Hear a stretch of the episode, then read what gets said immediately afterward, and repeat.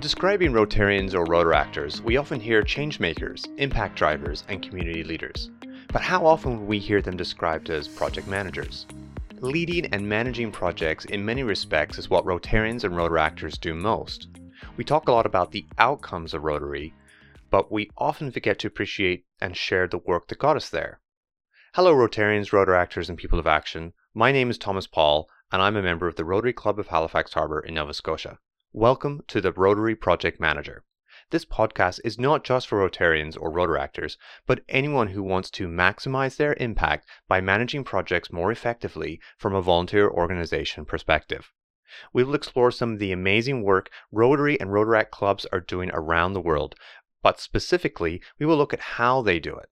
We will explore the highs and lows of project management and how we can all learn better ways to be changemakers.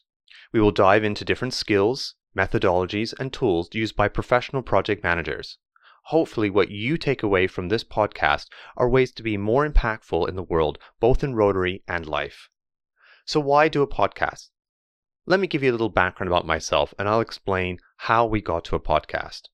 I've been involved in projects for years, some as paid, some as volunteer.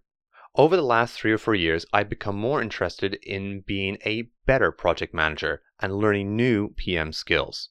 Part of my passion is to share some of the skills, knowledge, and tools I've learned with fellow Rotarians or anyone who is interested or involved in project management in a volunteer role. Project management in volunteer environments is slightly different than an informal work environment, but many of the skills, tools, and methodologies can be used, they just need to be tweaked a little bit. There are many ways to manage projects, but what is most important is to understand what works best for your group and your project. Think of all the ways to manage a project as a collection of tools in a toolkit. You need to pick what works best for your project, but don't be afraid to go back and change. Find something new or tweak something that you're already using. So the moral of the story is we won't be saying thou shall manage projects this way, but we hope you learn something that may be able to help you with your projects. Now, this podcast is driven around the Rotary world, so we will try to tailor what we talk about around the existing structure of Rotary and Rotary projects.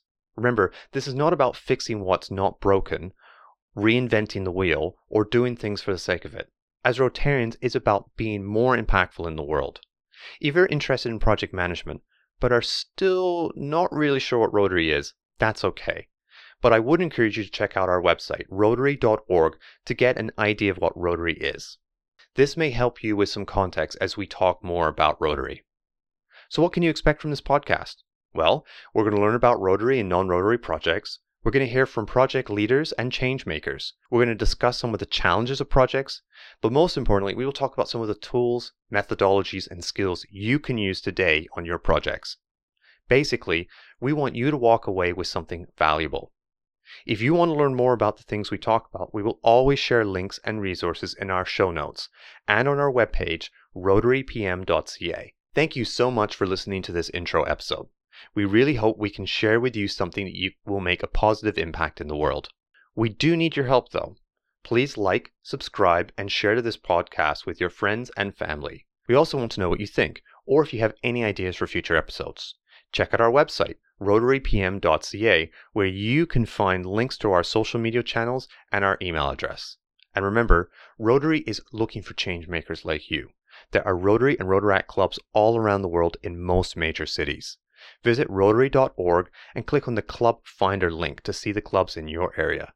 If you're looking for a way to give back, Rotary can help. My name is Thomas Paul. This is the Rotary Project Manager Podcast, and from everyone at the Rotary Club of Halifax Harbour, Rotary around the world.